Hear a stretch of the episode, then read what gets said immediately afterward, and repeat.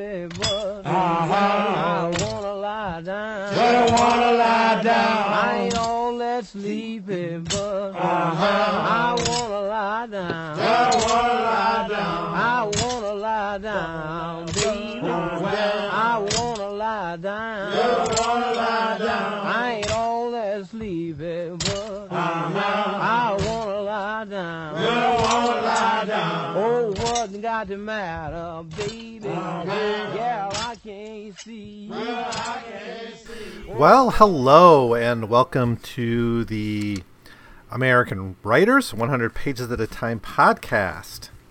So, uh, in this episode, I will be uh, talking about the rest of The American Fugitive in Europe by William Wells Brown.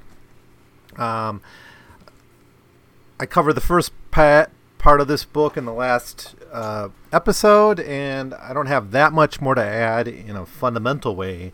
Um, if anything, the second half of this book even more of a travelogue than the first half of the book, and, and that's fine. That's my feeling on that is that's that's actually kind of great because it's the more I think about it, the more I I, I think we really should, um, you know, it's it's wrong to expect a, a former slave just to write about slavery, right? It's not their job necessarily to educate the the world about slavery and everything they write. Um, and I think that's kind of what makes this book special. I was I was originally wanting more of this, you know, really this experience of a black man in in Europe during the time of of you know when slavery was still thriving in the United States and that contrast between them. And you do see that in some African American narratives of their travels in Europe, right? It's certainly a theme in some of the stuff Douglass wrote about his time in, in Europe. But this actually makes the fact that that's not a major theme of this book makes it even more more significant in a way, right? Because it it shows someone actually writing as uh, an American tourist, someone who has, you know, who has managed to get a pretty significant education uh, through his own labors um, after escaping slavery, um, being exposed to many new things and new experiences, and and and learning a lot. Right? It's it's very much a it's a travelogue, but it's also a a document of a of a man's exploration of of of Western literature and European literature and poetry. Um, so I think there's some really. So I think the work stands on its own as a travel log, and that's what I said last time. But I'm I'm more convinced of it of it now. Um, doesn't mean I'm going to have a whole lot to say about it because it is uh, a bit of a tour of, of, of Europe, especially the second half, uh, a tour of Britain, really, in the second half. He in the first half we saw him go to the, those peace conferences in, in, in Paris and Versailles and experience some of the sites um, and locales and memorials of the French Revolution. The second half of the book focuses much more on his. It's pretty much all in Britain. I think it's all in Britain, yeah, until he finally leaves for America in the final chapter. Um, you know, basically moving between Scotland and London. Uh, takes some trips to, to Scotland and some, yeah, I think two trips to Scotland, and he spends most of the rest of the time in in the London area, and and sees those sites. So, um, I guess that's all I really have in the way of introduction um, to this um, to this book. So uh, we start out with him his him traveling to to Scotland. Um, and you know he was really interested in Mary Queen of Scots. Um,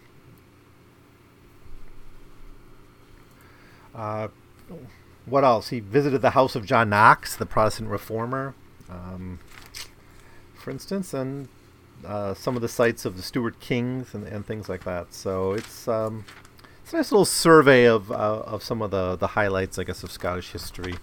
Um, at one point, he does does get into the contrast between slavery in America and relative freedom in in Britain. Uh, but these are just hint. These are just hints. Again, this is not the main theme of the book. It's just, I guess, what my eyes sort of gravitate to as, as I read this, and and what kind of sticks out to me. And that that's again, it's kind of me expecting a certain type of story from from Brown, which uh, you know, the more I think about it, uh, I think it's it's it's not fair to to do that. But anyways, I'm going to do it nonetheless. um, quote: On returning from our morning visit, this is in Scotland. Um, on returning from our morning visit, we met a gentleman with a colored lady on each arm. C remarked in a very dry manner, "If we were in Georgia, the slaveholders would make them walk in a more hurried gait than they do." I said to my friend that if he meant that pro slavery prejudice would not suffer them to walk peacefully through the streets, they need go no further than the pro slavery cities of New York and Philadelphia. When walking through the streets, I amused myself by watching C's continents, and in doing so, imagined that I saw the changes experienced by every fugitive slave in his first month's residence in this country. A 16th month's residence had not yet familiarized me with the change. End quote. So even a year and a half into his time in Europe, he's not fully um, used to the differences, but he's certainly aware of them. Um, he spends a significant amount of time in Melrose, uh, and here he's he does mention some of the anti-slavery work he's he's doing before uh, leaving Scotland. Um, he would he'll come back to Scotland a little bit later on, though. Um, now he spends a significant amount of time as well after this in the roof or the home of Harriet uh, Martineau, Harriet Martineau was a major anti-slavery worker, um, and she, through her, he's able to talk a little bit about gender and slavery. Um, and basically, something you see if you study the anti-slavery movement in the United States is the focus on uh, female abolitionists focusing on the devastation to family, right? And this is a major major theme of Wells's work in Clotel, and his narrative is the damage slavery does to normal family relations, right? This is normally something that, that women abolitionists tended to focus on.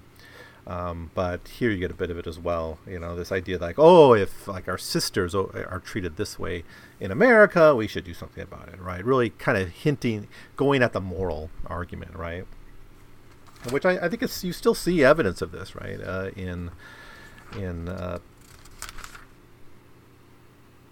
in movements where you have different gender politics informing how people see and engage in different struggles for, for freedom, whether it's the labor movement or, or any other kind of uh, struggle for equality.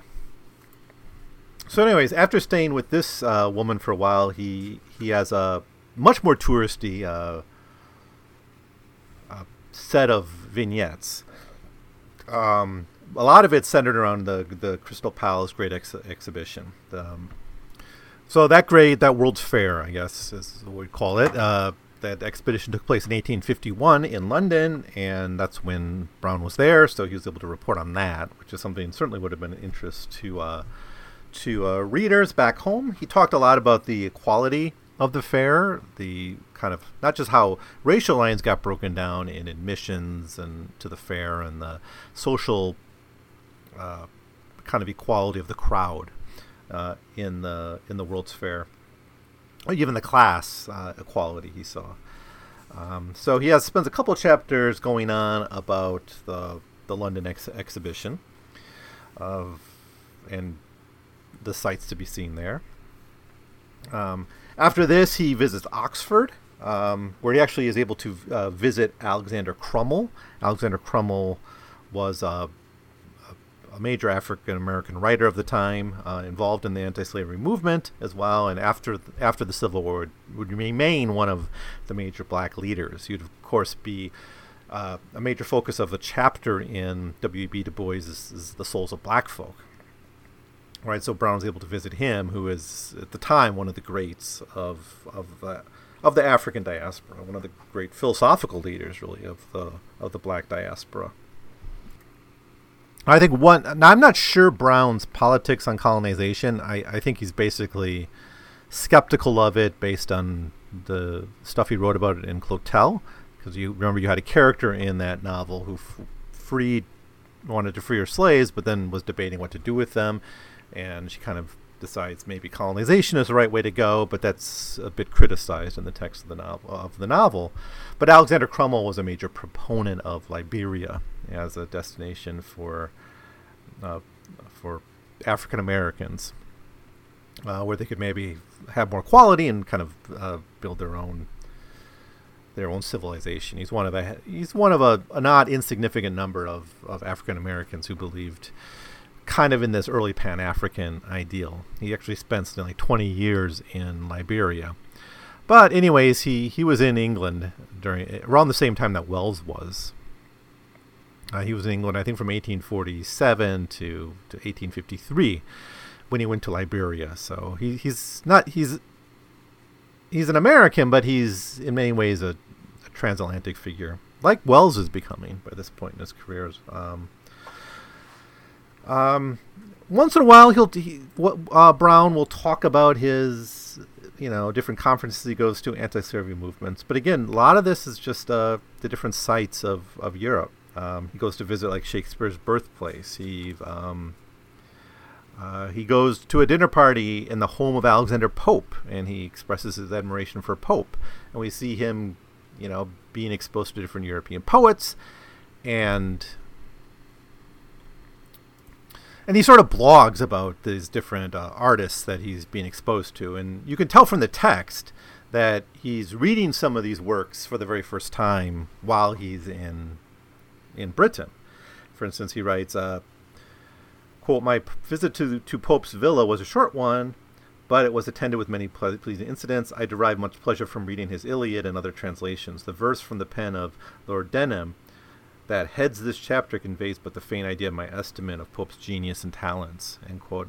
So he sort of functions almost like a blogger, you know, talking about different literature he's he's, he's reading during these um, trips, and he's you can tell he's often as inspired by the words he's coming across as well as the sights and the homes and the the you know the the architecture and all that. Um, later, he goes to I think this must be back in Scotland. He goes. There's a whole chapter here about the Robert Burns Monument. Uh, I guess that's yeah, it's in Dumfries. So he he went to visit Dumfries and and lodged in the house of Robert Burns, who, of course, is the great bard of Scotland. And you have a very similar chapter where you see him, you know, actually writing out these poems and showing his appreciation for um, this this literature. Again, not primarily as a as an African American reader of this, just as a just as a reader, just as someone who's um, being exposed to it for the first time. Um, So that's most of the book, anyways. I've, I've said that many times. But uh, the climax of this book, and I think there there really is sort of a climax. It's chapter thirty-one, um, which focuses. This is the, the next chapter is him leaving for America. Um, his entire time in Britain being from 1849 to 1854. Um, but chapter 31, the penultimate chapter of this text, is uh, kind of a commemoration of the anniversary of, of West Indian emancipation, kind of the beginning of the of abolitionism in the British Empire. Um, and this allows him to, I guess, give his final thoughts about about uh, the contrast in terms of race and abolitionism and the and the, the moral values of the civilization between Great Britain and the United States. Um, and he might be a little over the top here, because but I but I, we understand where that's coming from because, you know, he experienced the most brutal aspects of slavery as a slave, and he of course was a polemicist trying to um, convince, in this point, convince people, and mostly in Britain, to support the anti-slavery movement. Um, quote. To, to get a sense of this, he writes this quote, Hatred to oppression is so instilled in the minds of the people of Great Britain that it needs but little to arouse their enthusiasm to its highest point yet they can scarcely comprehend the real condition of the slaves in the United States. They heard of the buying and selling of men, women, and children without any regard to the tenderest ties of nature, of the passage and execution of the infamous fugitive slave law. And as we walk through the streets of London, they occasionally meet an American slave who reminds them of the fact that while their countrymen are boasting of their liberty and offering an asylum to the exiled of other countries, they refuse it to their own citizens. End quote. Now, part of this, of course, is uh, massaging, I guess, the, the the moral ego of the British, but it's also many of his readers are also going to be Americans. So, in fact, it it, it very much reads as a travel log directed towards Americans who aren't going to be able to go to Britain, so they can see the sights and experience what uh, Brown experiences. Um, but in that sense, it's also to uh, undermine American views of moral superiority, which of course comes out of their revolution, right? And the revolution against Great Britain. But you can turn it around. He's able to turn it around and say, yeah, despite that, you're the much more oppressive society now. Britain is much more the land of liberty than even you are. And he concludes the chapter saying, Every American should feel a degree of humiliation when the thoughts occurred to him that not a foot of soil over which the stars and stripes wave, upon which Ellen Craft can stand and be protected by the constitutional laws of the country. Yet Ellen Craft is as white as most white women. Had she escaped from America, Aust- or had she escaped from Austrian tyranny and landed on the shores of America, her reception would have been scarcely less enthusiastic than that which greeted the arrival of Jenny Lind. But Ellen Craft had the misfortune to be born in one of the slave states of the United States. And that was enough to cause her to be driven into exile for daring to escape from American despotism. Now, Alan Craft, by the way, is a woman who comes up a few times in the story. He's telling of his time in in in America, another another American fugitive in Europe, right? She almost kind of comes off sometimes as a secondary character in the in the in the tale. Uh, I guess the autobiography, if you will. So I guess that's all I really have to say about this this book. I'm sorry for it being so short. Um, you know, I don't think it's essential reading in any sense. I, I think if you want to get the heart of Wells, I still think Clotel is is the best place to go. Um, but I think it's a notable contribution to travel literature. And if you're into that kind of thing, I think it's worth checking out. If you want to see a, a man working, uh, working in a, in a noble cause, um, while also expanding his education about the world, I think it works as that kind of story as well. Um, it also does, you do get hints of the contrast between Europe and America, the kind of thing you expect it to be all about, but it's not. Um, the kind of things we talked about when we looked at, I guess, the Henry James stories uh, a few series back. Um, so it kind of works as that. Um, you know, it does have a, a, theme of exposing some of the hypocrisy of America, but that, I don't think that's the main thing he's he's necessarily getting at in every chapter. He can't get away from it, but there's less of it than I thought there would be, and that's again that's just fine. I think that's it. It, it works on its own, but I'm, I I don't think you're missing a whole lot if you if you skip this particular work, unless you're really into travel logs or particularly interested in the, the life and works of, of William Wells Brown.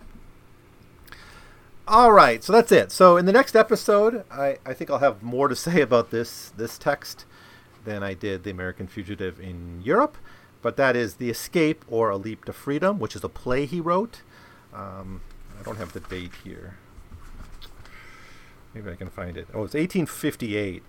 So this is kind of back to him fictionalizing uh, the experience of slavery in America uh, in a five-act play. It's not quite 100 pages, so I'll begin to talk about also The Black Man, which uh, is basically a collection of many auto uh, many biographies of prominent African Americans or people of African descent. They're not all Americans. Some are um, from other places. Most seem to be Americans, though. Um, but this allow this is collectively he's creating a, a story of black achievement, and I, this might be the first book like this. Um, I'm sure there's been other, there's been other since, but I don't know of any that come before it that quite serve this function. At least not in the United States. So once again, I, I we see Brown kind of being a pioneer, like one of the first travel logs. I, of course, I guess all the slave narratives all function a little bit like travel logs too. Equiano has a bit of that too, but in the genre of 19th century travel literature, Brown writes one of the first by an African American, if not the first. Uh, you got the first novel. Um, I think uh, The Escape is the first play by uh, by a black man in the United States. So a lot of firsts, it seems uh, to me. Um, but I'll start to get into that book as well. But I'll focus my thoughts in the next episode on The Escape, which is a, a, a nice little play. I couldn't find it dramatized. I couldn't find a performance that I could use, uh, or even a, a, dramatic reading of it, which is a pity. I don't know if it's often performed, um, you know, even like a high school production or something put up on YouTube. I couldn't find anything like that. And you know, plays are meant to be watched, not read. it's one reason I haven't done like Tennessee Williams and things like that because I would need access to the plays. I wonder if there's a streaming service that has all the plays that are performed. Might be, but I'm not going to pay for it. So, anyways, I'll I'll read it and do the best I can with the text, even though you know it's always better to to watch these performed. I think. All right, um, I guess that's it. Uh, sorry for not saying more about this book, but it's you know it's mostly a tour of of of, of Britain um, with a few side of tour of England with a few side uh, voyages to to Scotland and France, um, and uh, a subtext and a and a thread running through it of his anti-slavery work and and the contrast between Europe and America. So that's it. Um, as always, thanks for listening, and I'll see you next time.